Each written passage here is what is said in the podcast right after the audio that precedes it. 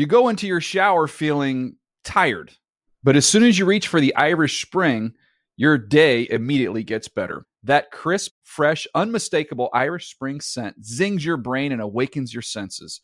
So when you finally emerge from the shower, 37 minutes later, because you pay the water bill so you can stay in there as long as you want, you're ready to take on the day and smell great doing it. Irish Spring Body Wash and Bar Soap. Fresh, green, Irish. Shop now at a store near you. Getting ready to take on spring? Make your first move with the reliable performance and power of STIHL battery tools. From hedge trimmers and mowers to string trimmers and more, right now you can save $50 on select battery tool sets. Real STIHL. Offer valid on select AK system sets through June 16, 2024. See participating retailer for details. Open a limited time 11 month certificate at Kemba Financial Credit Union. At 5.25% APY, it's more than triple the national average, plus, it's a safe and secure way to grow your money. Visit your local branch or kemba.org slash CD for details. Offer expires May 31st, 2024. APY equals annual percentage yield. Restrictions apply. $500 minimum and $250,000 maximum deposit. Advantage status required. Comparison based on bank rate average. Federally insured by NCUA. Around the NFL podcast. Read smart people books. From the Chris Wesseling podcast studio. That's a man who read a lot of smart books. It's the Around the NFL podcast. Dan Hanzus is here. Got some heroes. Greg Rosenthal, Mark Sessler, and sitting to my right. Oh, it's been too long, and it's always a blessing for the show. Connie Fox, the tiny box, is in the house. I'm back. Ooh. hello, hello, hello. It's great to see you guys. Great to see you. Somebody tweeted at me. Um, you were TNF last week. Where were you? You were Arizona. Arizona. Arizona. Someone shouted out while you were doing a live uh, hit. Uh, hey, tiny box. It happens all the time. And I love it. So keep doing it, guys. It's great. And someone was like, say hey to Dan. Like, But what is like what does Steve Smith think about that being shouted at you? Does he understand like the lineage of that nickname? nobody It- knows. right, But at there's this a lot point, of things the- being shouted. Right. How many people? There, it feels like a, a nickname that needs context, but we never give it the context. I think it needs lots of context. right. Tiny box And we're- representing. We're just happy the large box is not what took hold in the imagination. Absolutely not. We're not going to do a huge box. or Um, anything like that.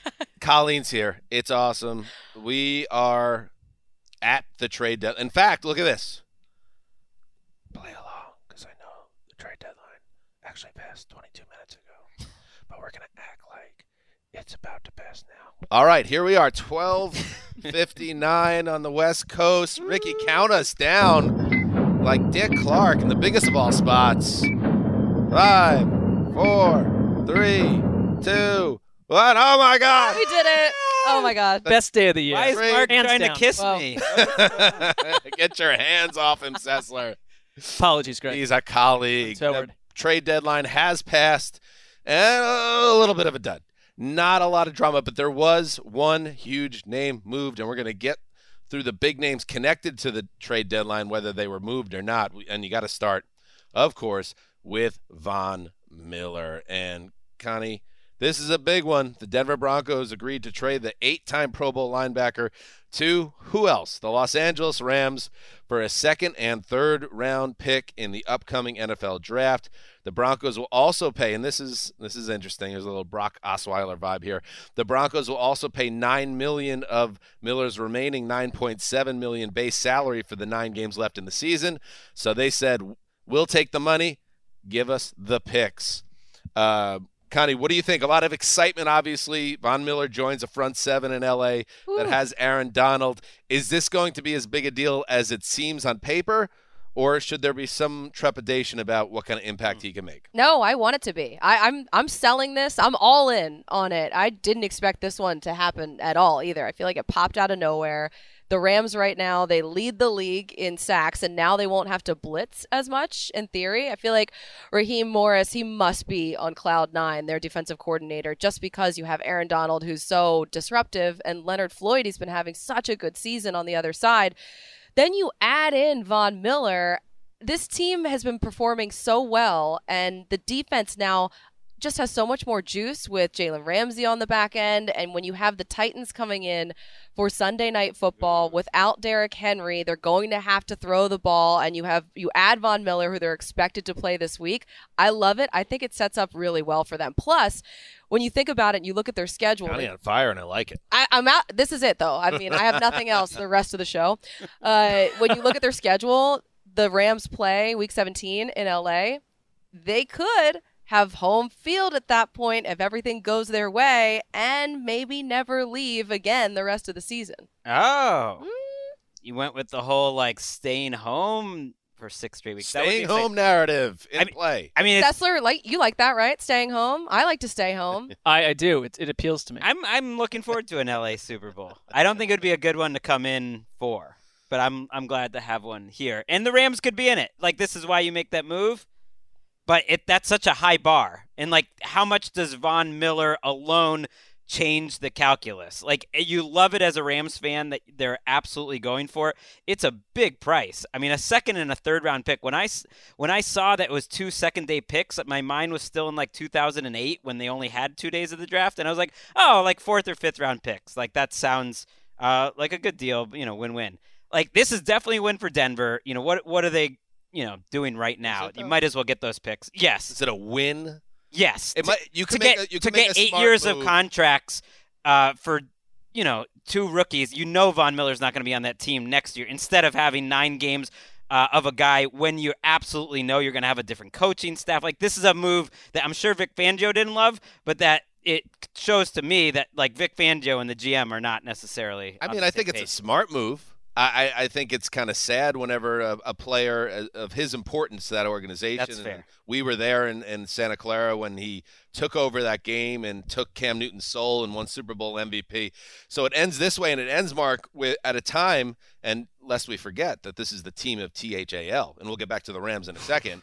Um, uh, That's why you got to wait till the season starts. Wes was always big on that. Yeah. Let's watch three games. a Broncos team that entered the season thinking they could really contend in the AFC are trading Von Miller uh, two days after Halloween, and that and that's rough for the Broncos and their fans. They still have so much work to do to get back to where they want to be.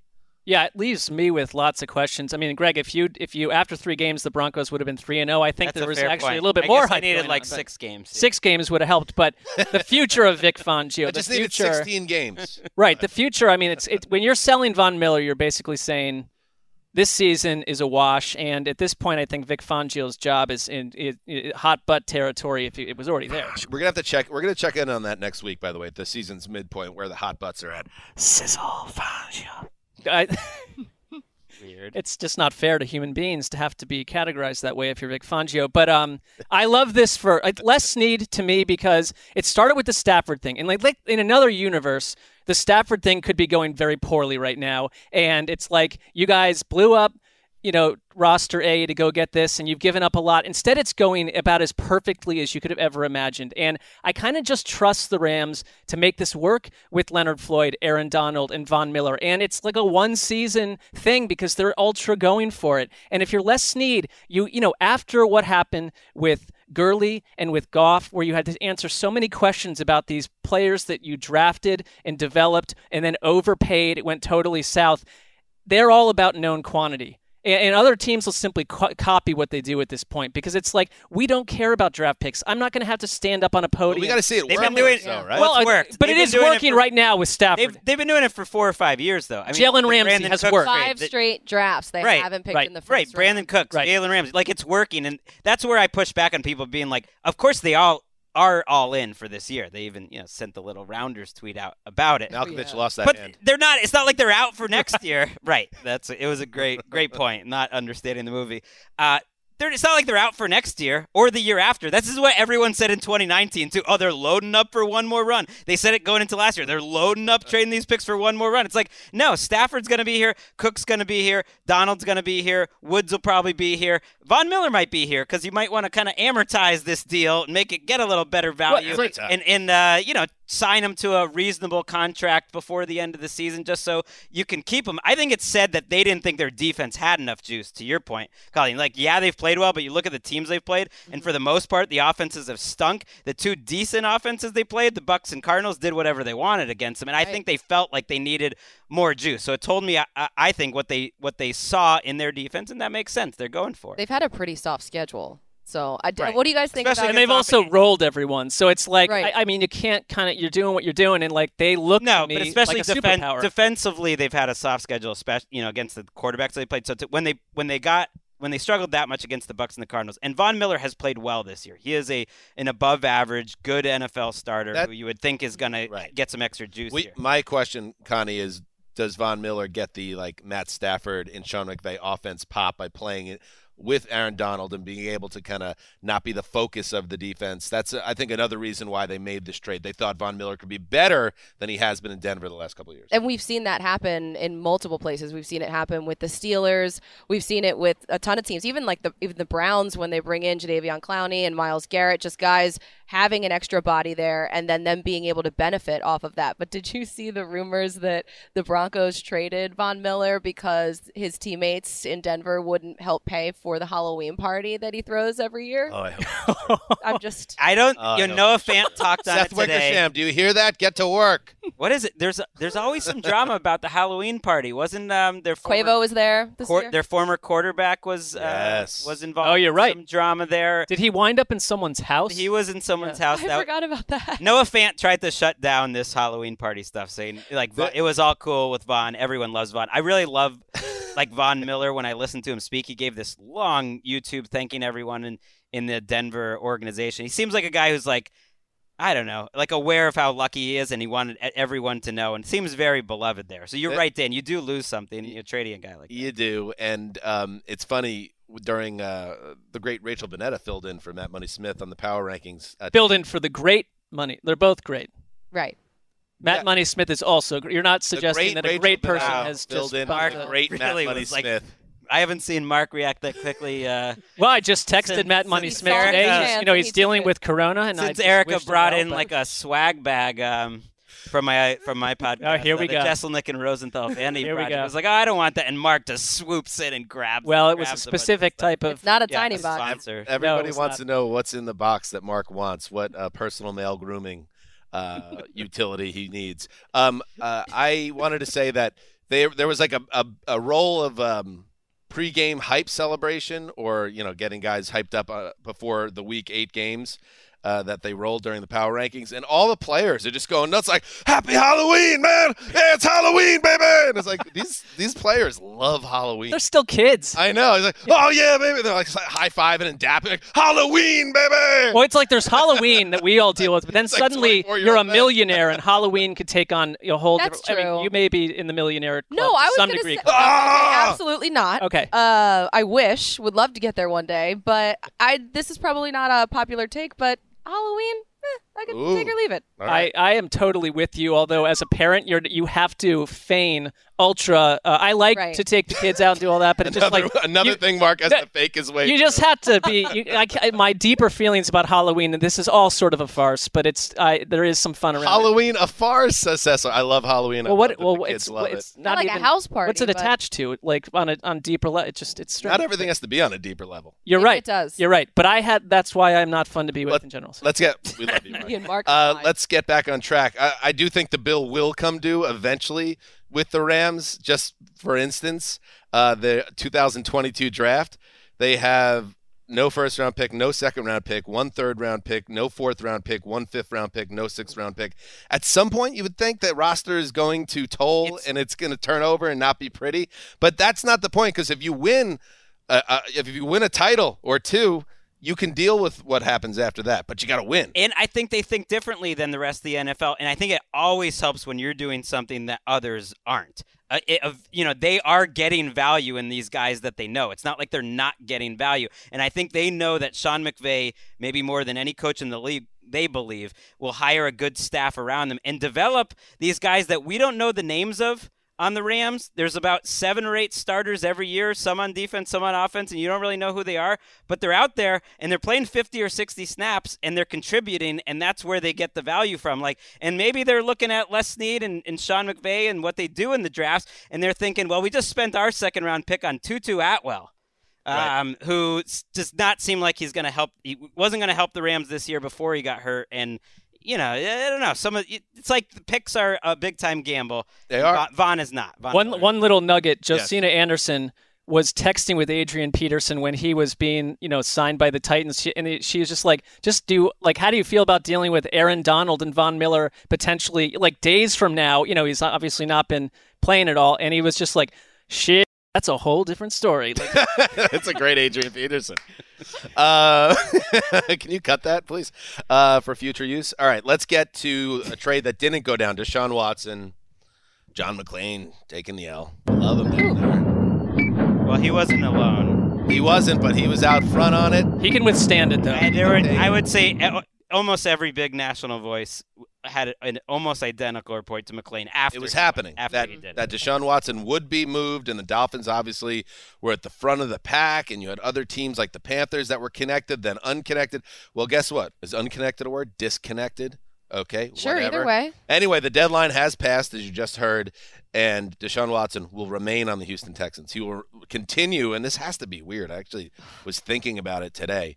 He does because he has to to get paid and not get fined and all that. He has to report to the facility every day, but he doesn't practice with the team. He obviously doesn't dress on Sunday. So what is, where does he go when he's in the facility? Do you imagine he's like in the like the commissary on his phone? You know what Or, this is like? Where does he go? It's like when you break up with someone, but you are still living together. But which- still kind of have to tiptoe around the house, and I've never done Awkward. it. No, but I've- we just never been in mentioned that situation, exact but- scenario on our Friday show. Yes. I don't know why, but like, um, it is exactly like that. I It's totally listened to the show. Um, That- I'm just repeating what you know. No, no, no. It's just that that's that's an apt comparison. So Watson is going to continue to do that through the end of the season because he has not been traded. Now he will be traded, but now everything goes uh, well should go quiet. You would think in terms of the talk around him, which is good news for the Texans. Uh, because this is probably a very unpleasant situation for them uh, in terms of the media. I, ref- I refer specifically to the players and coach uh, David Culley. Now we will find out what happens next. But Watson stays right where he is, and that kind of Colleen always made the most sense in a lot of ways because the way Watson's legal situation is with the 23 lawsuits and the potential criminal um, prosecution in hand, he wasn't going to play this year anyway. There's just so much unknown, and the awkward relationship that just continues now. And it's better for us because hopefully everything kind of just settles down because we don't have any clarity on anything, but we still have to talk about it when he comes up in these rumors in terms of like the trade to the Dolphins that didn't happen. But the Texans asking price, according to Ian Rapoport, three first round draft selections for a guy that has this many pending lawsuits against him. It's just so, so messy. Mm. I mean, I think everyone involved looks so bad. Like everyone that that went through this charade the last couple of months uh, to get to this point. Like the Dolphins look terrible. Not just that they allowed themselves to be part of this, but that Stephen Ross, according to Ian, requested to speak with Deshaun Watson on Monday night. Or that the request wasn't granted until Monday night. Deshaun Watson, of course, looks the worst because he is responsible for all of this. He's facing, you know, 20 plus civil charges, still facing 10 plus criminal charges. He denied the opportunity to David Tepper, also according to Ian, the, the Panthers owner, to speak to him. The, the, the Texans didn't want to let Watson uh, speak to him. Eventually, they apparently did grant the permission, or that he decided to speak to him on Monday night, the night before the trade deadline. And by that point, the Dolphins had decided it was too late. So Tua Tagovailoa knows that the owner, who said he wasn't involved in football decisions, was solely, you know, deciding the football decisions, and that they would have possibly traded for him if Deshaun Watson would have settled the civil cases. This is all from Ian's reporting. Uh, but Watson, throughout all of this, has not only pushed back on taking any responsibility whatsoever, uh, or eh, or deny or like you know apologizing, but he's still pushing through it. He wants everything to be out there.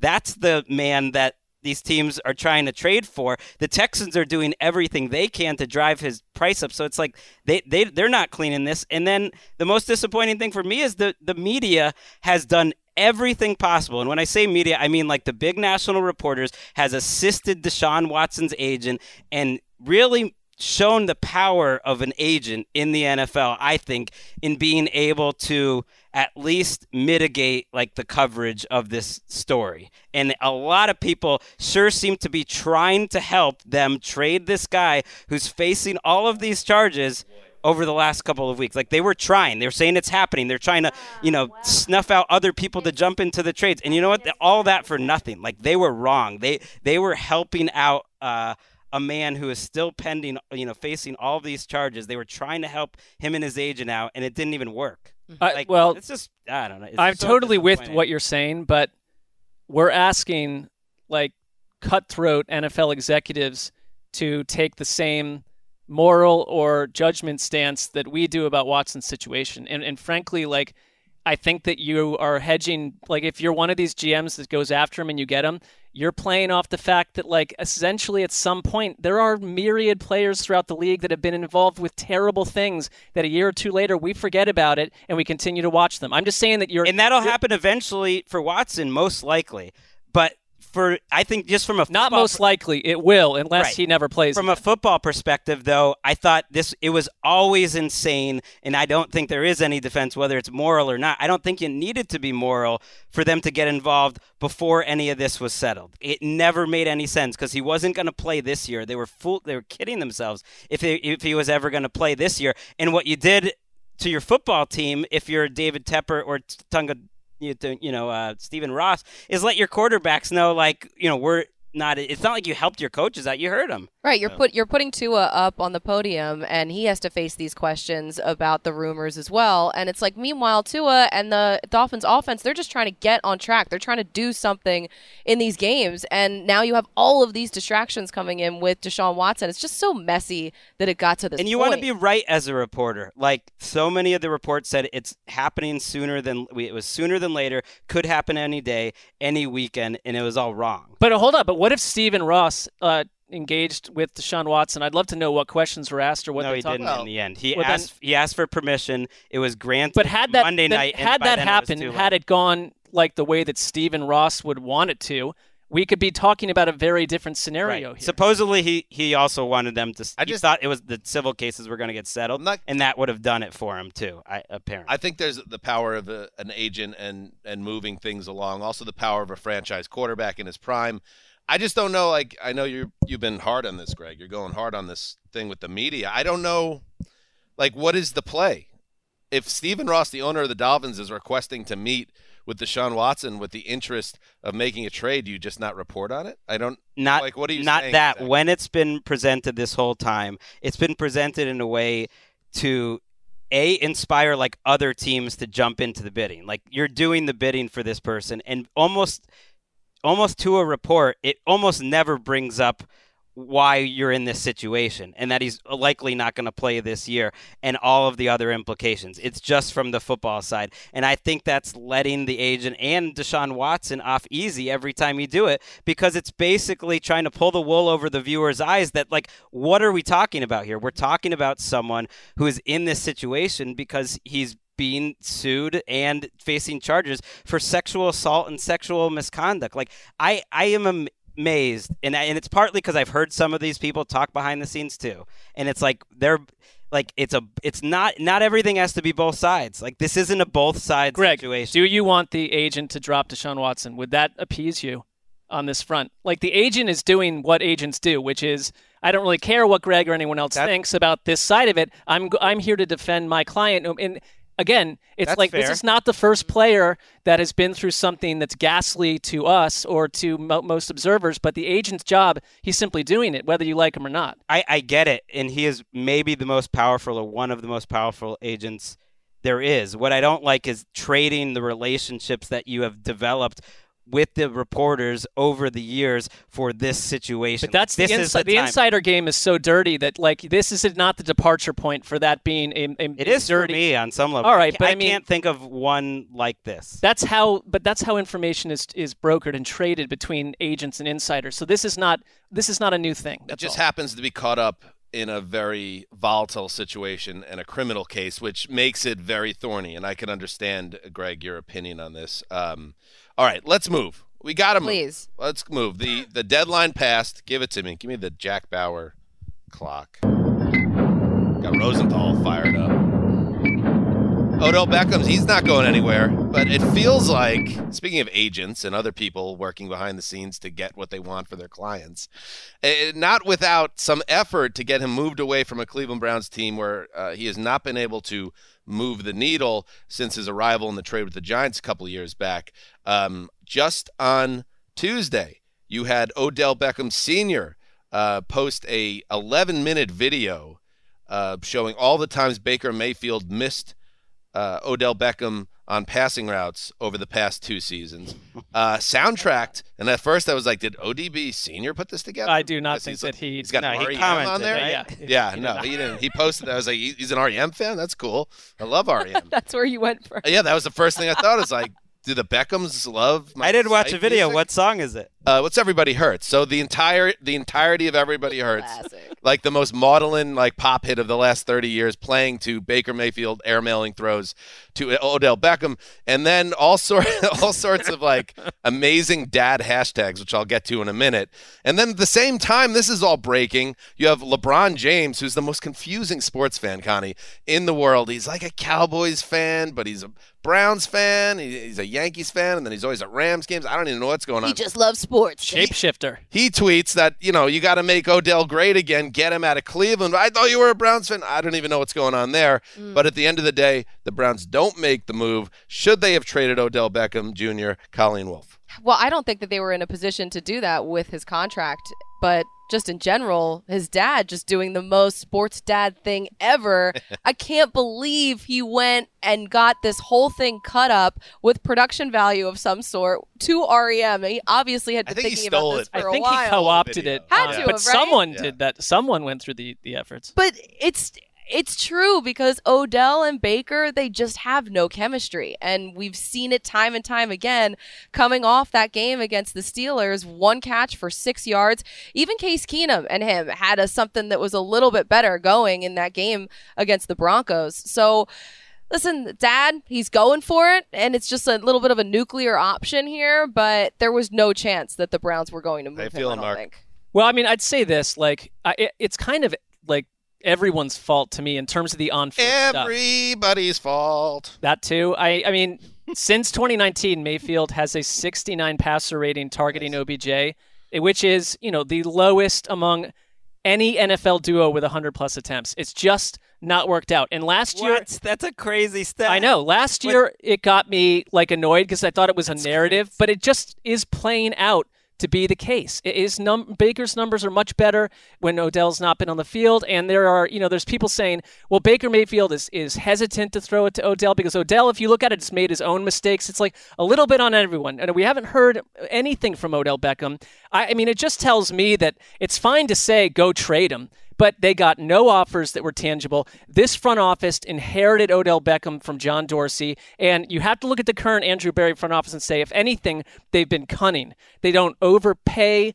90% of their players have not been overpaid. And when they've made little moves here and there, they've been fortuitous. And I think that they're willing to just hang with Odell Beckham for the rest of the year. He can be cut for no dead cap money this offseason. I'd be shocked if that didn't happen. Hmm. Stefanski, I read, you know, wanted him. He didn't want to trade him. That he thought he can. He keeps saying that he's they going to get need him, more involved in the And blaming offense. himself for not Right. Stefanski for himself. And I agree with what you said. There's not a easy like let's blame someone.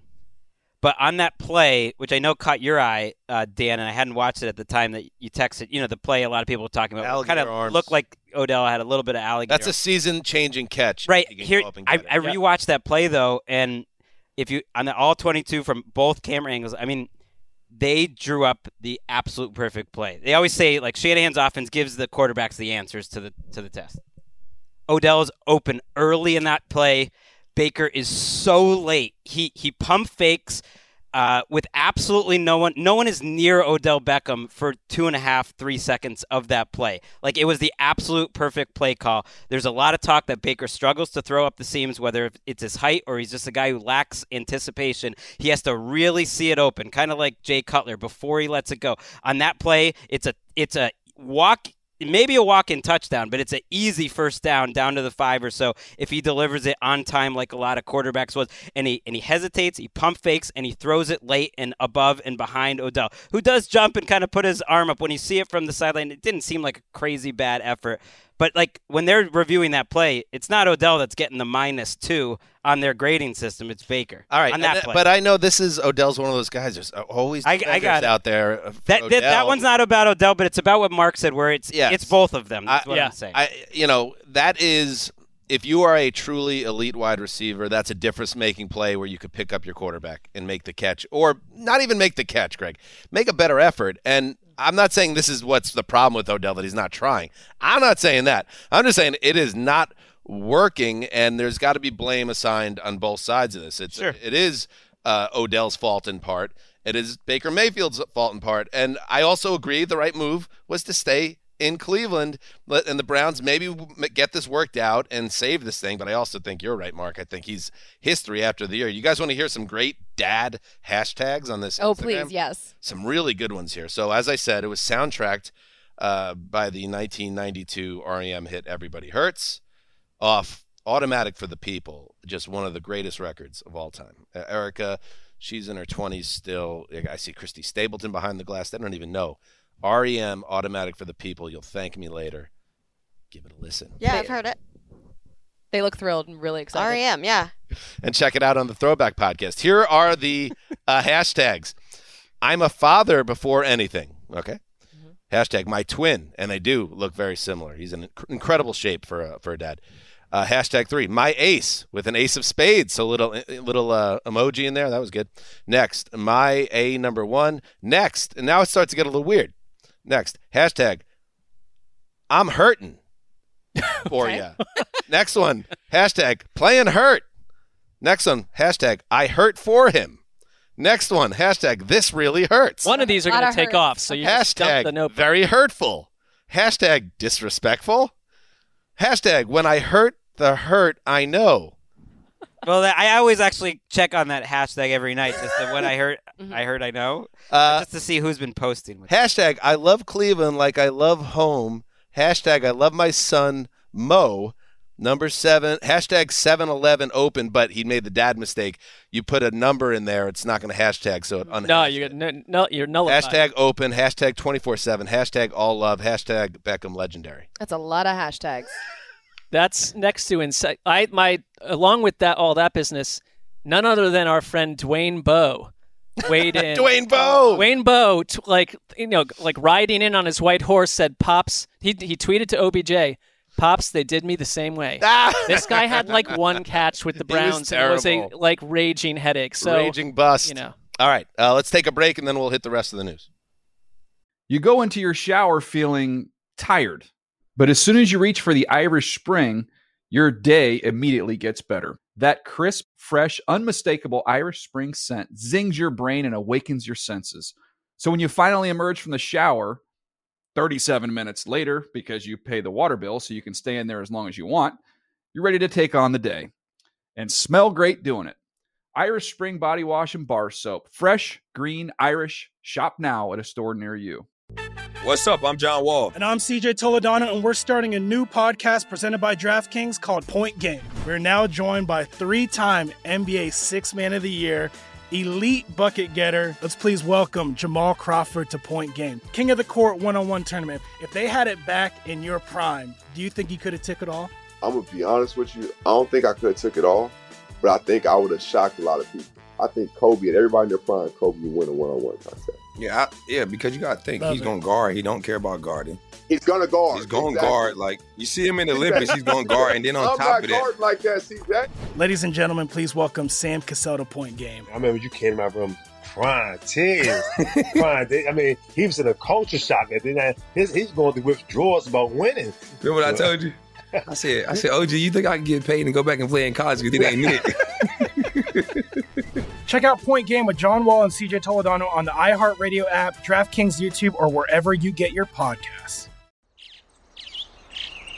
Getting ready to take on spring? Make your first move with the reliable performance and power of STIHL battery tools. From hedge trimmers and mowers to string trimmers and more, right now you can save $50 on select battery tool sets. Real STIHL. Offer valid on select AK system sets through June 16, 2024. See participating retailer for details.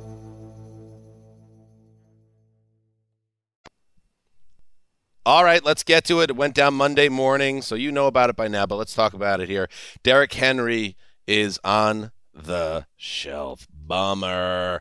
Uh, NFL Network's Ian Rapoport reports that Henry uh, is undergoing foot surgery. He's expected to miss six to 10 weeks. That was the initial report, and then I heard Ian today, saw him on NFL Network, and they said it's more closer to eight to 10 weeks, and then you could start doing the math. I don't like to do it, but it's entering week nine.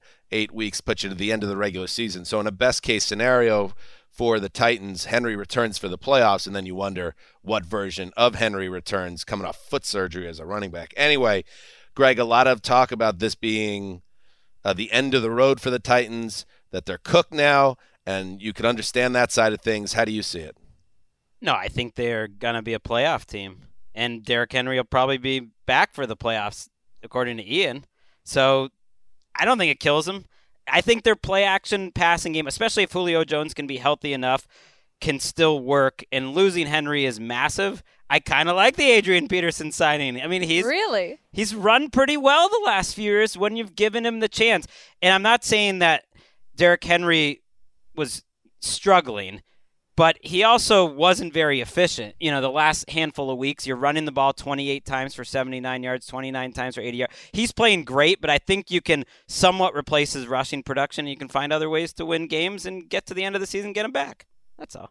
I don't know about replace him. Um, it- I just mean you're you a can- little lower on him than I am. You can he have- the the the Titan the Colts game uh, hurt too. Right, that's that's a great point. can I think. Adrian Peterson at least can give them something that they're not just going to fall apart because their running It's game is it's an is worse. extremely spicy signing um, in the sense that like if if it went the right way, it would be f- f- all, That'd be a nice fascinating. What do you think, Connie? He doesn't have obviously Adrian Peterson doesn't have that like big play ability anymore like he had before, but I do think that he could help kind of keep them on track here. And Jeremy McNichols, come on, how about we give him some love? Uh, this team Uh, they're going to throw the ball a lot more, but that's why if it if Julio Jones Mm. can stay healthy, that's going to look like an amazing move that they did in the offseason to kind of help out with the uh, with the whole offense. They're at the Rams this week, and there there's some tough games sprinkled in. Saints right after that at at New England's in there at Pittsburgh. So it's not all easy, but you have two games against the Texans, you have the Dolphins, and you have the Jaguars. You should so be there's able to get there's four games, like, and then if you just win one or two of the other games, like that, that's a Well, payoff. and by the way, you can count on the rest of your division fumbling and bumbling to Nowheresville. That's yeah, true. it- they're in a good division, so they yes, this could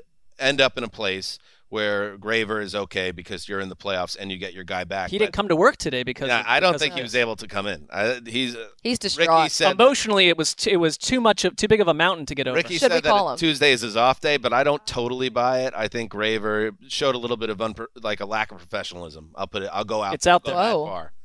Um, and Erica not jumping in because she doesn't. it's like, we, it's like we get it. Graver You you popped. host the Titans podcast, but it, this is just like you don't even know Derrick Henry personally, and the team can still win. Like you just have. I think they will. I think it's gonna the, the old adage. I don't know if it's an old adage, but as long as you have your quarterback still, I think the offense and they have a very good quarterback in Ryan Tannehill, even without Henry. I think they're gonna be okay. They're just not as good anymore. And I will say this is not the best development to now have to put more on the idea of Julio Jones being a big part of this team because that signing is not or that trade has not worked out for them so No. far. He's always hurt. He's uh la- he's had a hamstring injury that will not go away. So if they get Julio Jones back, if he stays healthy, if AJ Brown could stay healthy, if Ryan Tannehill stays healthy, A lot of ifs. I think they're okay, but not a good situation. Uh, in other news, this is brutal. This is really terrible news. Out of Las Vegas, uh, Tuesday morning here on the West Coast, uh, Henry Ruggs, the 2020 first round pick of the Raiders, who's having a really good season this year, uh, is facing a driving under the influence charge after a fiery vehicle crash uh, early Tuesday in Las Vegas, left one woman dead.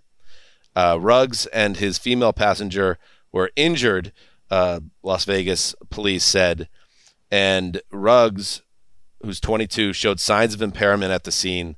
And the police said in a statement that he will be charged with felony DUI resulting in death. And uh, Mark, we obviously you, your thoughts are with the victims here um, who were involved with the accident, a fiery crash in Las Vegas, and uh, just a terrible story all the way around that's unfolding as we do this podcast.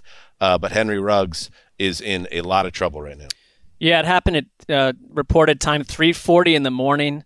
Um, it you know, so you can only wonder what what the the lead up to that was. Uh, totally tragic.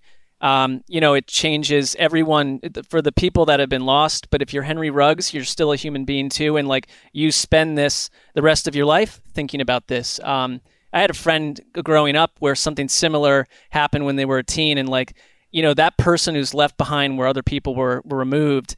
Um, y- you're gonna your life will be changed forever, and it's it you know there's the on-field side of it too, but it really has nothing to do with this at this point. You don't wish this upon anybody. No. This is this is awful and unfortunate and just so terrible and gut wrenching for everyone all around. And then just looking at the Nevada laws with Henry Ruggs there, I mean, he's facing between two and 20 years in prison for this. So just the mental component of knowing this um, moving forward and just like a just a terrible dumb mistake that could have been avoided if this was in fact a DUI.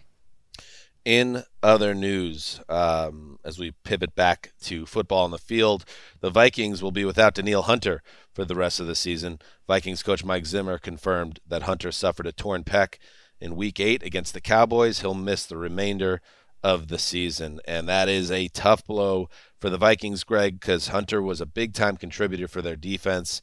Um, he was averaging a sack a game. He missed all of last year with a disc issue.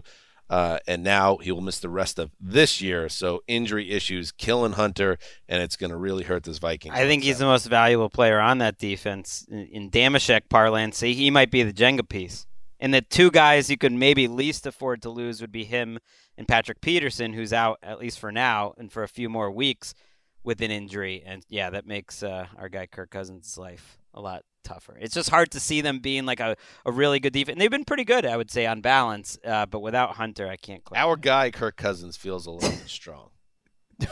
It's such a bummer. Maybe I don't even know why he's, he's definitely not my guy. I don't. Well, you're the one slithering in. You're I was just- oiled up and slithering into his plexiglass cube. Oiled. Yeah, I was. Well, that's right. That I was, was saying. God. Um, he that he was playing pretty well this year, and then the the thing happened that we were worried about. That's like you get into prime time, and then it didn't didn't happen. This is a killer. This is a killer for the Vikings. Why again do you have to get all oiled up and To get and take the off your clothes Well, to to fit get in- into well- it well- Wasn't that part of it? Dude, he has to be completely Right. Dan Yeah. said that Just- right. again. was I wrong? A window into Dan's mind. You know. No, it's just it's practical. It's I was right there it- with you. I think it's from a from a physical. You want to make this Right. work. This is how you. If There's you need to get limited Greg in there, you oil him up. He's got no. He's got nothing on. He's very smooth. it's very smooth, like a seal. Because he has much like these these uh, That's so products from his other podcast, the, the grooming products. So you Right. groom them down, Very effective. you lather them up, and you slide them right into the cube. Put a mask on though, bro. Do you have a name for the cube? Other than the cube? Maybe Well, I'm sure we can come he and with. he and Kirk have their own The little slather names. You guys can live out your little Kirk Cousins, you know, bubble fantasy. I'm glad this came up On today. your own. It's a Greg question. Rosenthal bubble fantasy. Right. It at me least is half Greg fantasy. Uh, all right, let's do a little before we get to Monday night. Actually, let's do a little breaking news, shall we? oh, oh, oh, What is it? oh, oh, oh, Better be. It's Innocent. like ju- it's like just on the borderline. DeSean Jackson has been released Ow. from the Los Angeles Rams. You know what that means? They couldn't find a trade. They were for him. like, we will give you a maybe seventh round pick, a conditional seventh round pick if he if he has one catch beyond 12 yards, and the other teams were like, "Nah, we're good." I can't Yeah. believe he was asking for a trade. What are you doing? you you came back home. He's from LA. The Rams are a good team, and he's like, nah, nah, nah. I'm DeSean Jackson. I want out. It's not That's an Eagles fan 2014 right now. by. You hear the Eagles fan coming out. I don't that ungrateful monster.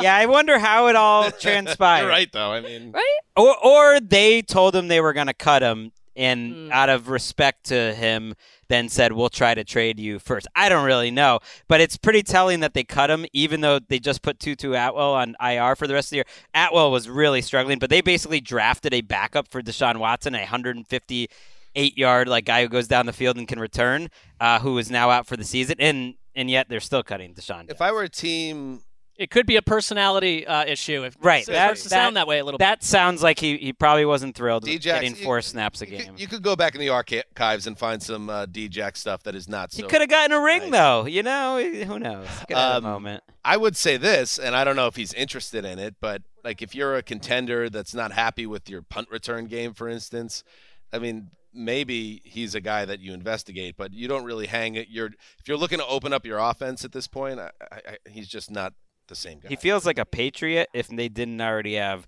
Pro Bowl returner Gunnar Olszewski. Gunnar Olszewski. All right, let's hit afternoon delight. All right, you know, there's a certain element of football Twitter that just obsesses over Philip Rivers. So, Greg, go ahead, have your fun. Not only would he quote listen to the Saints, uh, listen to a team, it's the Saints. Greg's other hardcore crush. Go ahead, Greg. That would be great. He could replace and then ultimately, um, you know, maybe do what Drew Brees couldn't in the last year. That would be in the last ten years. At least. Greg is so football polyamorous that it's um it's I'm starting to concern me. what is it? Why is Philip Rivers? There's this. I guess they don't want him though. It doesn't sound like they're the football too interested. that's like, oh, Philip Rivers. It would be a fun story. I, I did He's a, fun search. guy I did a watch. Philip Rivers search in Twitter just to like figure out what was going on here, and it was like, oh, this person and this person. It's like the if you're, I think there's a certain group of football, you know, plugged in people that just adore Philip Rivers. It's like, weren't you know? How about your high school team you're coaching? Or I guess that season's It's over now. Yeah, he's got nothing else going on.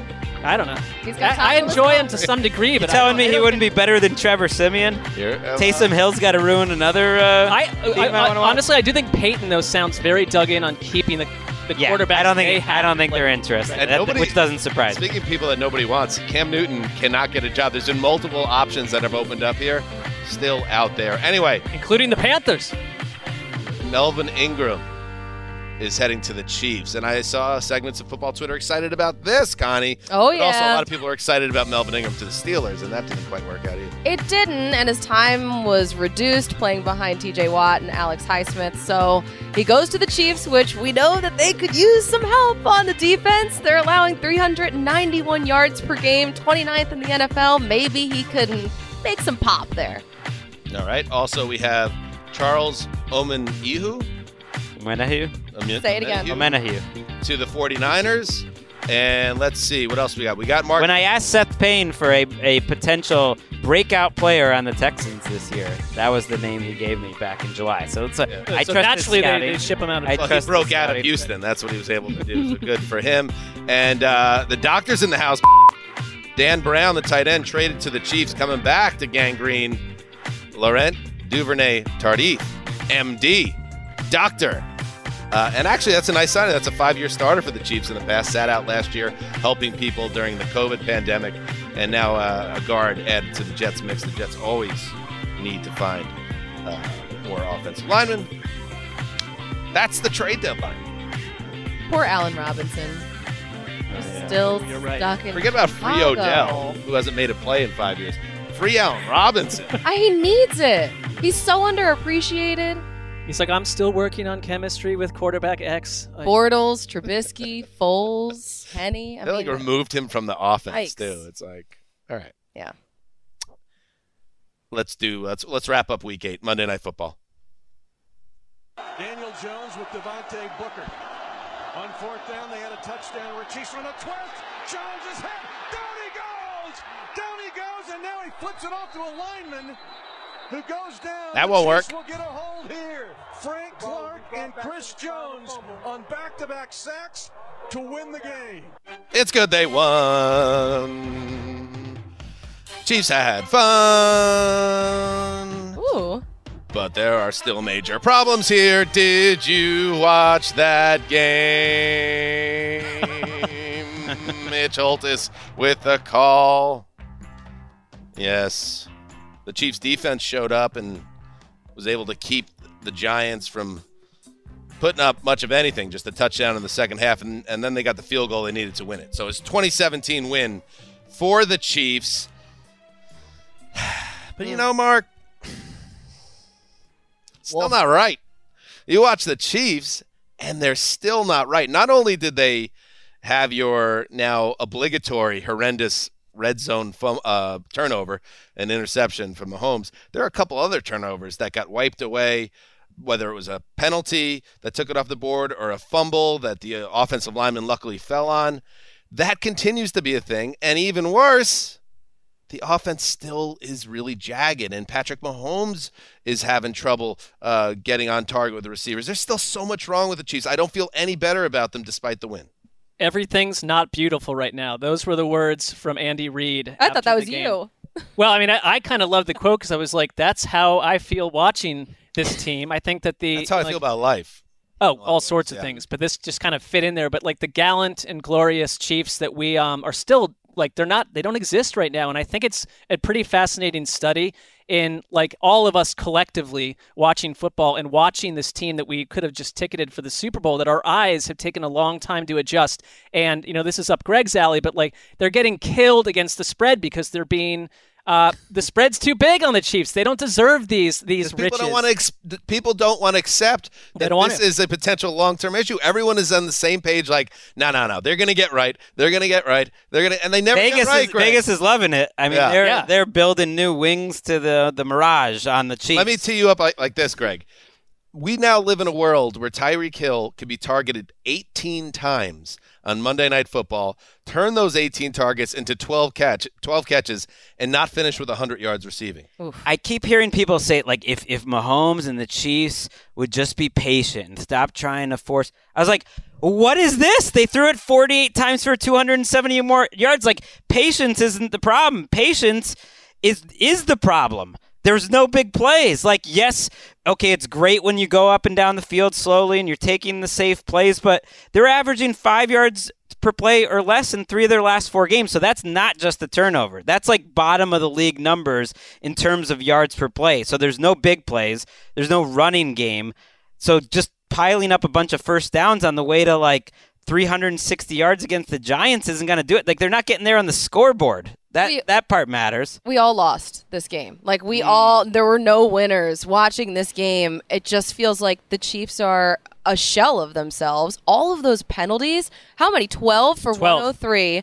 It's just so. I find it sloppy. interesting though to watch the Chiefs struggling this much. I- Really? to me, it makes good TV because it's so surprising. It- You're like, like- I can't believe this It's is like a happening. mystery. How about right. Travis Kelce with the fumble? I'm like, Right. what? How is that possible? And he was on the sideline for a while and then came in. It's just, I, I, I And they won. yes, it didn't feel like right, but though, Reid right? said No, that afterwards. I think Michael Irvin came on the Manning cast, and I thought what he said about It was hilarious, by the way. he he was great, but just you know, you've been the champs, you've been up there for so long, and mentally, that when you you you work on something all week, we can't do these turnovers. We we know how defenses are going to play us every week. It's the same exact Chiefs game, and they can't get out of it, and they keep just making the mistake. He says it'll just drive you crazy, and there's there's like. There's no like easy solution to where they are mentally, and he thinks like Mahomes and Reid and all of it. You can hear it with that comment. That Andy Reid is usually not the coach you hear imagine saying it- things like that. Imagine if I, it- we knew in August that this would be a Patrick Mahomes stat coming out of a real game. 15 for 15 for 120 yards on passes behind the line, line of scrimmage.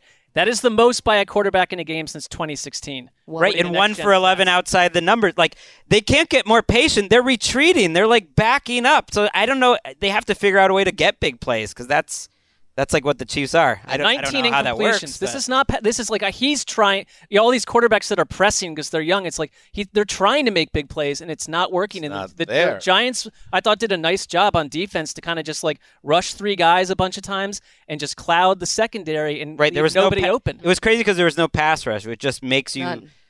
It just you're not used to. Okay, the Giants have zero pass rush, and yet they're stopping the Chiefs. So now, now if you're trying to rationalize how do the Chiefs fix this? You think, okay, they're four and four.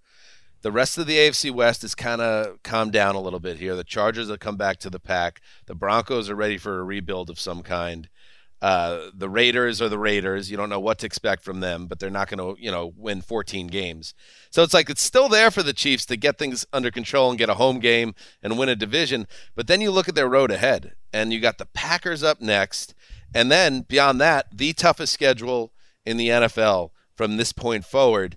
And you just wonder if this is going to end in a way that nobody could have predicted, which is a, a relatively healthy Chiefs team just bottoming out and not making the playoffs. And I wonder, I guess this is the last part of my um, brain that's like, I refuse to accept that the Chiefs are this vulnerable, is that they will rise to the competition and we'll see a great shootout with the Packers, Connie. Mm-mm. But at the same time, there's too much evidence right now that they're going to continue to scuffle on offense. Uh, well, especially against the the Packers, who have won seven straight games. They've just been on a tear, and the Chiefs, they just can't. It seems when I watch them, they just can't adapt to their new reality, which is what we have seen all season long. And Mahomes, he keeps pressing, he keeps trying to take those deep shots, and they're just not working. It worked a little bit when they were running the ball. The offense did a tiny bit and we saw Derrick Gore score his first touchdown. But Andy Reid, uh, having watched him so long in Philly and so many times just screaming at him to run the ball more,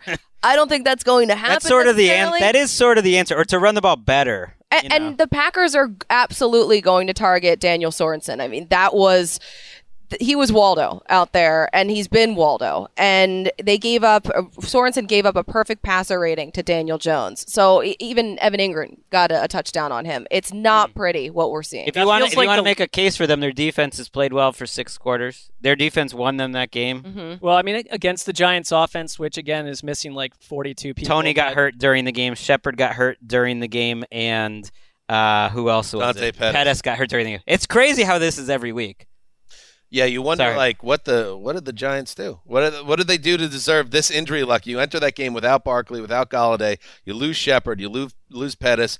Toney is compromised with a thumb injury, and Daniel Jones. We talked about it on the TV show, uh, Greg. We both kind of like Daniel Jones, but uh, so you can't really put it at his feet because Mark, who is he throwing to with the game on the line in that spot? It, it's like Evan Engram, Engram and pray for uh, I don't know a thunderstorm to take everyone off. John field. Ross, maybe. right? Uh, a big C, as you'd say. Uh, like Darius Slayton was um, trade dangled in trade rumors as well. I mean, but I think if anything, if you're the Giants, like you come out of this season, let's just say it plays out and there's sort of you know milk toast from here to the end.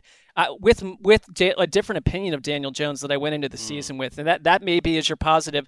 One little Giants nugget, like I know that they um Joe Judge looked terrible, like burning those timeouts. The Uh, headsets. right, he basically came out we and have like that. he had. Oh yes, like let's. It's very spicy.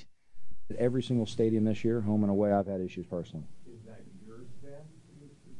Look, I, I don't know. Look, I, I don't want to make this all about headsets. We have things.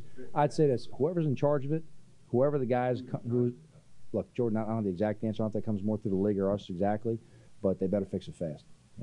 That was like us before the show.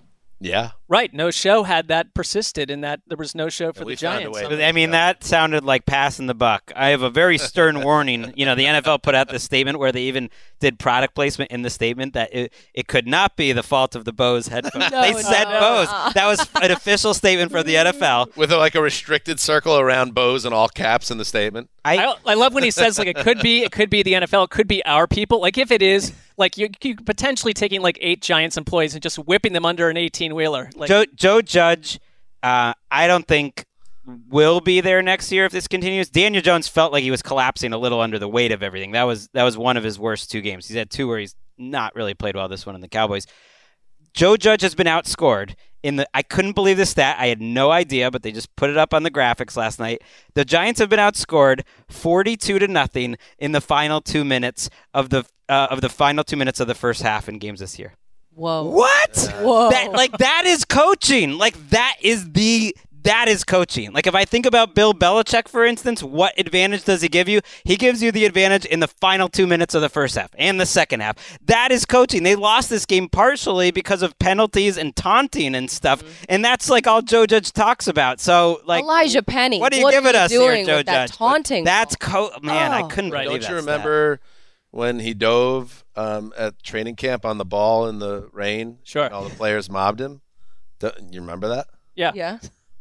That was cool. You did, you were not a fan of that when it occurred, though. No, I'm just. I think Yeah. he's cooked. I think Joe Judge is cooked. I think the Giants are heading towards a reboot, eh, and uh, Cook and obviously Gettleman make the most. Sense. I do wonder, like when they interviewed Joe Judge, who wasn't a coordinator calling plays, he's not that guy. It's like, why? Like these interviews are like 14 hours long. Do you? I would put them through like a grilled, like a. I'd have Greg run it, like an insane end of half test where we need to see Joe Judge, clock management Joe Judge, um, thriving in that scenario. You don't want to find out in Don't you week think one we that he can't find do a way to test Greg Rosenthal's clock management when he's not sitting in a podcast studio 12 hours after the game. I would. Lo- I love With like I do 82, it at the with time. 82 I do it people on a headset watching. we need swearing a, at you. we need a I'd yell. real time simulation. we need like one of those like virtual reality things, and then you put them inside like when they're like flight training Mm-hmm. or whatever, and just give him the game experience of the sidelines. I don't want to be the coach. I want to be the guy up in the booth Tell that's just exactly saying, "Take the time out now." You know that guy. Right, but I just I'm not saying you couldn't do it, but I'd like to see it. I'd like to see how it how it plays out. That's all. Joe Judge has a shot here. They have nine games left. Like I think they've been better than their record shows. I keep saying that. Like this is where the end of the season does matter for these teams. Like if they finish seven and ten, if the they'll probably the Maras will convince themselves to keep him. So it's like to him those nine games matter. If they But can does- go five and four in their final nine, it's like they'll probably keep Does Judge get? I mean, outside of the time management sins, like he also hasn't had all those players on the field, same Right. as Daniel That's Jones. fair. Right. Um, Joe Judge and Rick Bisaccia this week, yes, Sasha. who is uh, grew up a Giants fan. Oh, spe- both Oh. special teams coach. Mm-hmm. I thought Chris Tabor for the, the Bears had a little juice, added a little juice without Nagy. All the special teams coaches. Uh, fun fact: thirty percent, thirty-seven percent of Giants fans, their last name is Bisaccia. Um, and how about clock uh, clock management simulation chamber? We get Rosenthal in there and just see what happens. I think it'd be, Hook 'em up. it would I hope be it's not great like- for social. You're right. It's different when you're in the arena. When we, when you like, it was easy to answer those Win West's toaster questions, and then suddenly uh, you got into the competition and uh, you I couldn't should- remember. Just stuffing him in a closet. Wes, who famously chambers. acknowledged, like like myself, had like these time management things that you bring up. Like that was one blind spot for Wes that he would say he had no idea what's happening at the end of these And one- halves, and I agree with him. And one more thing uh, before we take a break here and hit Thursday Night Football. In the chamber, in the clock management simulation chamber, CMSC, Mm-hmm. you need to be stripped down and, and lubed up Stop it. to get in. You get, you slip yeah, you're right at in. home with that, This Greg. weird fan. We'll I be mean, right back. Right? Yeah. I'm, I take it as a compliment. It's like these guys really want it. You go into your shower feeling tired, but as soon as you reach for the Irish Spring, your day immediately gets better. That crisp, fresh, unmistakable Irish Spring scent zings your brain and awakens your senses. So when you finally emerge from the shower, 37 minutes later, because you pay the water bill so you can stay in there as long as you want, you're ready to take on the day and smell great doing it. Irish Spring Body Wash and Bar Soap. Fresh, green, Irish. Shop now at a store near you. What's up? I'm John Wall. And I'm CJ Toledano, and we're starting a new podcast presented by DraftKings called Point Game. We're now joined by three time NBA Six Man of the Year, elite bucket getter. Let's please welcome Jamal Crawford to Point Game. King of the Court one on one tournament. If they had it back in your prime, do you think he could have took it all? I'm gonna be honest with you. I don't think I could have took it all, but I think I would have shocked a lot of people. I think Kobe and everybody in their prime, Kobe would win a one-on-one contest. Yeah, I, yeah, because you got to think Love he's it. going to guard. He don't care about guarding. He's gonna guard. He's going to Exactly. guard. Like you see him in the Olympics, he's going to guard, and then on I'm top of that, like that, CJ. Ladies and gentlemen, please welcome Sam Cassell to Point Game. I remember you came to out from crying, tears, crying. I mean, he was in a culture shock. And then I- his, he's going through withdrawals about winning. remember what I told you? I said, I said, OG, you think I can get paid and go back and play in college? Because it ain't it. Check out Point Game with John Wall and CJ Toledano on the iHeartRadio app, DraftKings YouTube, or wherever you get your podcasts. Getting ready to take on spring? Make your first move with the reliable performance and power of STIHL battery tools. From hedge trimmers and mowers to string trimmers and more, right now you can save $50 on select battery tool sets. Real STIHL. Offer valid on select AK system sets through June 16, 2024. See participating retailer for details. All right, Priyanka, take it away. I know you got it. I need a countdown. Wait. Wait. You're on Waze. Such a great singer. This song is delightful. The only problem with this song. No, I hate that they removed moved off this. This was my favorite. Then they it's all these other clunky. This was things. before. it- It's unfortunate Colleen never got to work on a broadcast it's a that was kicked off by Priyanka. I know. Can you just play it one more time, Ricky? The only thing, because I've listened to the song in full recently. Uh, when we did the live shows in London, I put together, and you can find it on Spotify, a uh, like best of ATN playlist, and I dug out this one, Your City or whatever it's called. Will I Am's fingerprints, like 2010 era Will I Am, are all over this. Oh my gosh, it is. You're right. He's on this. So it's like all you hear is like "Gun, gun, gun, come on," and all this like Black Eyed Peas bullshit. This was it, the song was nominated for a, a World Music Award, for Absolutely. World Best Wow. Song. Not a surprise. Come I'm not going to be able to get that out of my head now. And they'd have like if it was the Giants sh- per se, like it was like Daniel Jones's face like shimmering along the Empire State Building. Right. it Plus, was- I like I love the the, elements. I love the lyrics too because you can really dive into them. Everybody's welcome here. Everybody welcome to my city. We ain't got no worries here. Ca- ca- I come know you're gonna like it in my city. Let's get it back. It's also not true of any city. No. Come So on, come on. You got a friend in me. You ain't gonna want to leave. All right, Thursday, November 4th, 2021, week nine commences with the New York Jets, fresh off that uh, really fun uh, victory over the Bengals, where Mike White threw for 400 yards in his first career start. Ah, so much fun. Now they go to Indianapolis to face the Colts. So it's the Jets at Lucas Oil Stadium. The Colts are favored by 10.5 points, which seems a little bit high. I'm going to say it. Um, Connie, you will be in Indianapolis, where I understand it's going to be in the 20s and the set will be outside. That's just rumors that I heard from a source. 20s? The source being Andrew Siciliano. Um, you Wait, have to be- seriously? yeah, Be it's in the sounds- I did not know that. I heard thought that. it was Why gonna would be you be cold, but outside? It's so Highly nice unpleasant. city. Pre-game show is outside. No, I get it, but I mean, Um, so anyway, I would say just from a broadcast standpoint, Connie, just on NFL they do the combine from the inside. Good of luck that to you, I stadium. would It's say. fine. you know. uh, I think we have to be outside in Minneapolis too. Oh, brutal. Anyway, All right, it's fine. I'm the not Jets- complaining. I'm the not Jets, complaining. not a lot of juice, obviously, still two and five, but at least you have this Mike White follow-up game and the Colts in a virtual must-win situation. I love Mike White. I don't know how you feel about him, but coming into this game, when I was watching the games on Sunday and watching Carson Wentz give the game away and lose, I had Mike White, and he was, he's kind of like my knight in shining armor riding into this Thursday night oh. game because I, we need something like him because the Jets before, I'm not going to lie, it wasn't that exciting. I don't take offense to that. But I loved how poised he was. I loved how confident he was, throwing for over 400 yards and those three touchdowns against the Bengals, who everybody was so excited about. So so excited about that defense specifically in Cincinnati, and having never played a snap before in his first career start, love it. But um, you know, I'm I'll tell you this because we saw Robert Saleh say after the game on Sunday uh, that you know, Anything's possible. Anything's possible.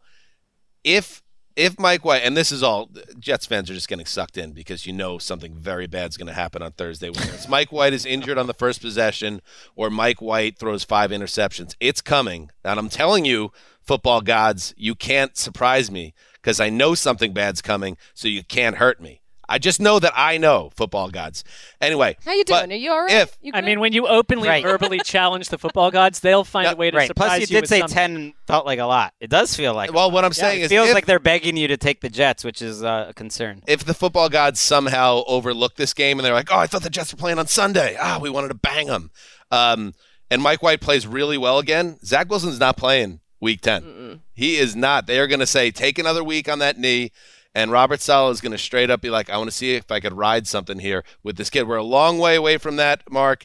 Uh, but the fact that that's even a subplot that you get to watch and enjoy, I'm, I'm happy about. He kind of reminds me of like Kelly Holcomb when he came out of nowhere and just started throwing like 400 yards like, like every Kurt third Warner. game.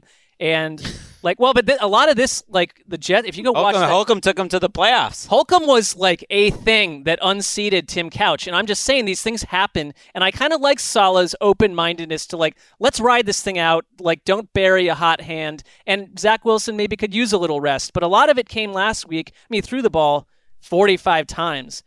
Yards after the catch was like 60% of the yardage. I thought they got a, they got Michael Carter on the ground to get going finally. It looked like a functional offense, and I thought that Mike White also. The thing I liked about him, like I, I think I tweeted like after an early he started, you know, a, nine for or 11 for 11. Mike White is a god. Like one second later, he threw a killer interception. I just wrote Mike White is not a god, but I should have done another tweet on top of that tweet at some point saying Mike White might be a god because the way Sure. he came back Leave it open. from all that nonsense was very resilient. And I it, like I, that this, you guys are going to hate that I keep mentioning this, but I think that there was a fair amount of comfort on Mike LaFleur's part to not have to be down on the sideline coaching Zach Wilson person person. He was up in the booth, seeing the whole thing, and Mike White basically said, "I don't need the coach down the sideline. I'm ready to roll." So there's thought you were gonna something about this. about dude. uh, Camp Happiness in Connecticut. No. that's what I thought you were leading into. So that no, I could. welcome. That's good football But now. yeah, there's. I, I just think that you know he's married too. He has, I, th- I believe, twins or it's a child of some sort. Very nice man. Great. Well, yeah.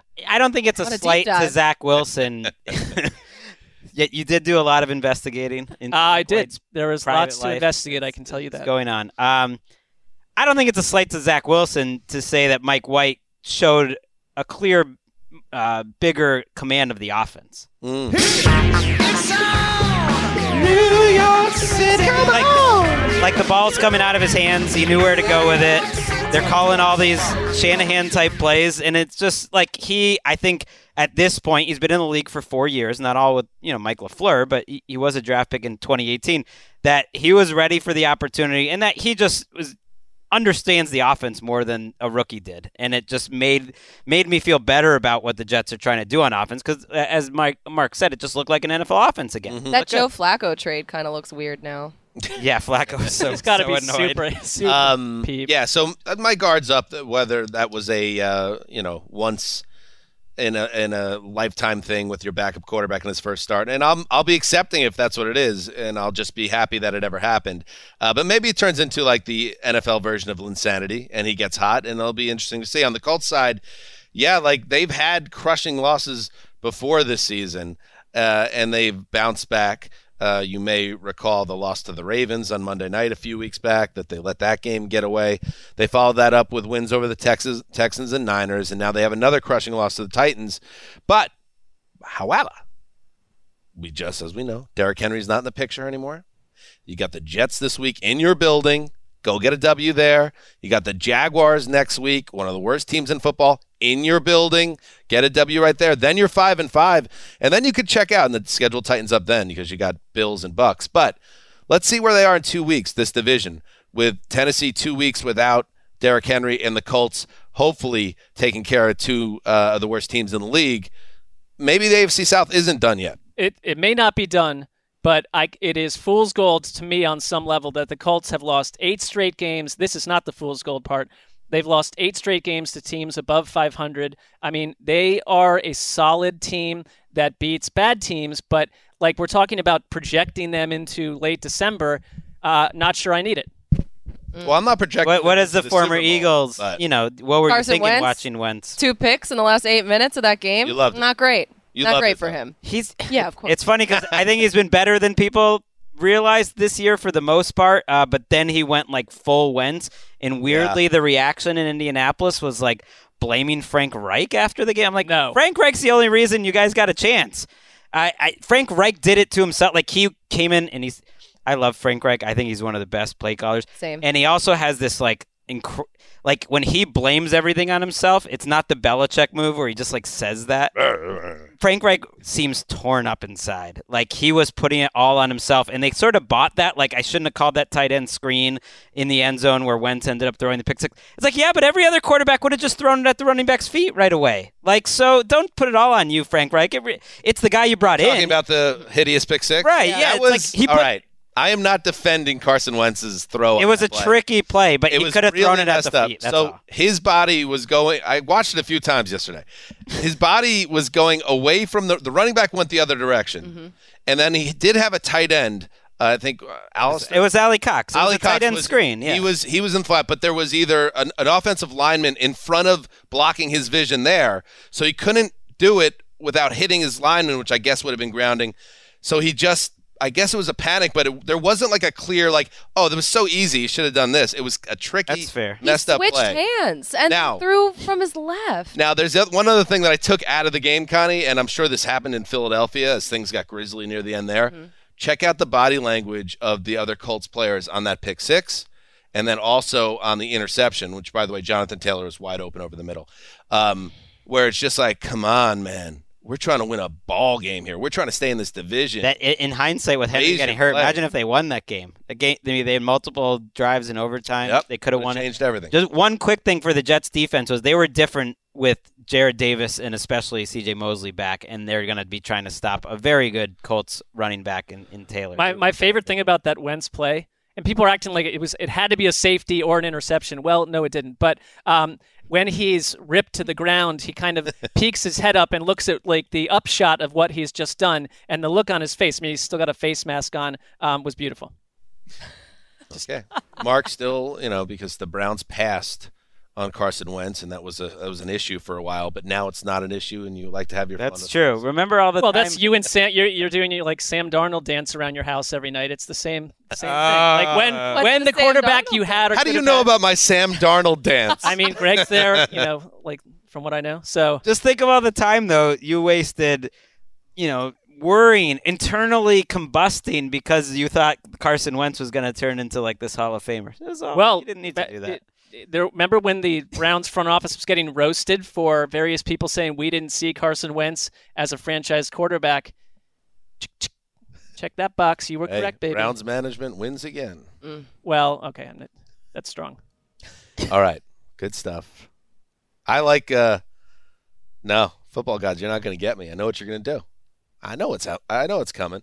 But if you're a person that likes the desert, eh, keep an eye on this one. So they're dragging Mike White out What to does like that even 20 mean? degree To- weather to- with you? for the Jets I to think win. it's- I think You're it's gonna saying be you like the close Jets game. to win. I, th- I think it's. I think that's 'Cause a they're a lot of heavy wood. underdog. That's a ton of wood to lay on a Jets team that's feeling revitalized. Now, the Jets famously play down to expectations, so they could show up like the Patriots game version of the Jets as well. But just keep an eye on. We've we've had like Nick Mullens games before on Thursday Night Football, so it wouldn't be the craziest thing to have Mike White coming to the podium, come But into they, the but deck. they're dragging him out to 20 degree. Well, no, I don't think that they'll have the roof open there, so I think it should be Oh, you'll- at good that point, inside. okay. But it's just T.Y. the Hilton's outside. hurt again, or else he would be a good one. I'm trying to think of some spicy. Quenton Nelson spicy was Colts not in the player. walkthrough either um, for Tuesday's practice, so that's something to keep an eye on. Connie, you've said it all. I have. Um, please, um, if you do speak with Mike White, Tell him you tell love him I said hello. Okay. Tell him I'm in love with him. No problem. Uh, if you don't speak with him, as I expect you not to, because I know what's happening here and I know what's about to happen, and you can't do this to me because I know what's happening. Oh, this is so sweet of you, and so sad also to see the internal workings of this. Tell the Colts congratulations on the win. I mean, you kind of want to see Connie with Carson Wentz because something could go down there to some degree. Uh, Carson Wentz has to put a mask on immediately upon right. re-entering the field for handshakes. So I don't know if do, do you want a guy with the mask during the interview process? Is that even allowed to interview him? You can take off the I think mask I, for the I think we would have to get off of the desk Is- and then It's not happening. Just like it's not one worth it. person. It's not a great interview. Is there a cube that we can get Greg into with Carson Wentz? Slather Greg up. All right. I mean, I take this all as a compliment that this is what You should. want. That's I like that you're protecting how yourself, though, should. Dan, against potential I know. disappointment. I know. I, I've I've been through this before. Only now I'm I'm modifying my fandom just slightly. It's good. I'm back in, but you can't hurt me because I know what you're trying to do. He's growing. Football gods, I see you, and there's nothing you can do to me. Good luck. They are giggling up in the clouds. All right, we'll be back Thursday uh, with a another episode of the podcast, um, the preview show. But also Thursday night, we'll recap this game and check out Connie Fox, of course, on NFL Oh, Network, yeah. uh, where she'll have this on lockdown. Also, Connie and Ricky Hollywood on the Split Ends podcast. I believe you had Rachel Bennett on today's show. We show did. who She was awesome. great, uh, on the power rankings. She's a rising star. We like her, so check that show out. Anything else, Mark? Do you have a plug? How's your how, what's going on with the underdogs column? Take us through it. I actually mentioned that Jets spread. I thought that was in- inane, and I, I told people go take your hard-earned money and you put it on the Jets, baby. Wow. In, I subtext in subtext. I Yes. didn't actually say that that was my. Oh, good. I'm not allowed to, but that's what you should be reading. Good. on a different level. All right, Greg. Do you have any other thoughts about the Deshaun Watson situation before we sign off today? No, Oh, that no, was that was no, it. please, come on, This end this. culmination of months of wasting our time. All right, there we go. That's it. Dan Hanzus signing off for the Tiny Box, the old boss. Quiet Storm, Ricky Hollywood behind the glass. Where's Graver? Some tears. Until Thursday, heed that call.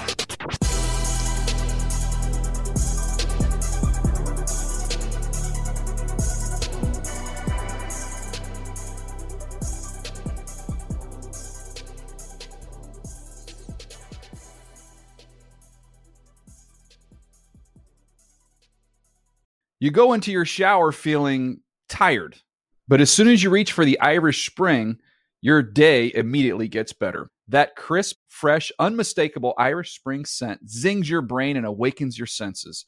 So when you finally emerge from the shower, 37 minutes later, because you pay the water bill so you can stay in there as long as you want, you're ready to take on the day and smell great doing it. Irish Spring Body Wash and Bar Soap. Fresh, green, Irish. Shop now at a store near you. Open a limited time 11 month certificate at Kemba Financial Credit Union. At 5.25% APY, it's more than triple the national average, plus, it's a safe and secure way to grow your money. Visit your local branch or kemba.org slash CD for details. Offer expires May 31st, 2024. APY equals annual percentage yield. Restrictions apply. $500 minimum and $250,000 maximum deposit. Advantage status required. Comparison based on bank rate average. Federally insured by NCUA. Live Nation presents Concert Week. Now through May 14th, get $25 tickets to over 5,000 shows. That's up to 75% off a summer full of your favorite artists like 21 Savage, Alanis Morissette, Cage the Elephant, Celeste Barber, Dierks Bentley, Fade, Hootie and the Blowfish, Janet Jackson, Kidz Bop Kids, Meghan Trainor, Peso Pluma, Sarah McLachlan. Get tickets to more than 5,000 summer shows for just $25. On sale now through May 14th. Visit LiveNation.com slash Concert to learn more and plan your summer with Sean Paul, Sum 41, 30 Seconds to Mars, oh, and Two Door Cinema Club.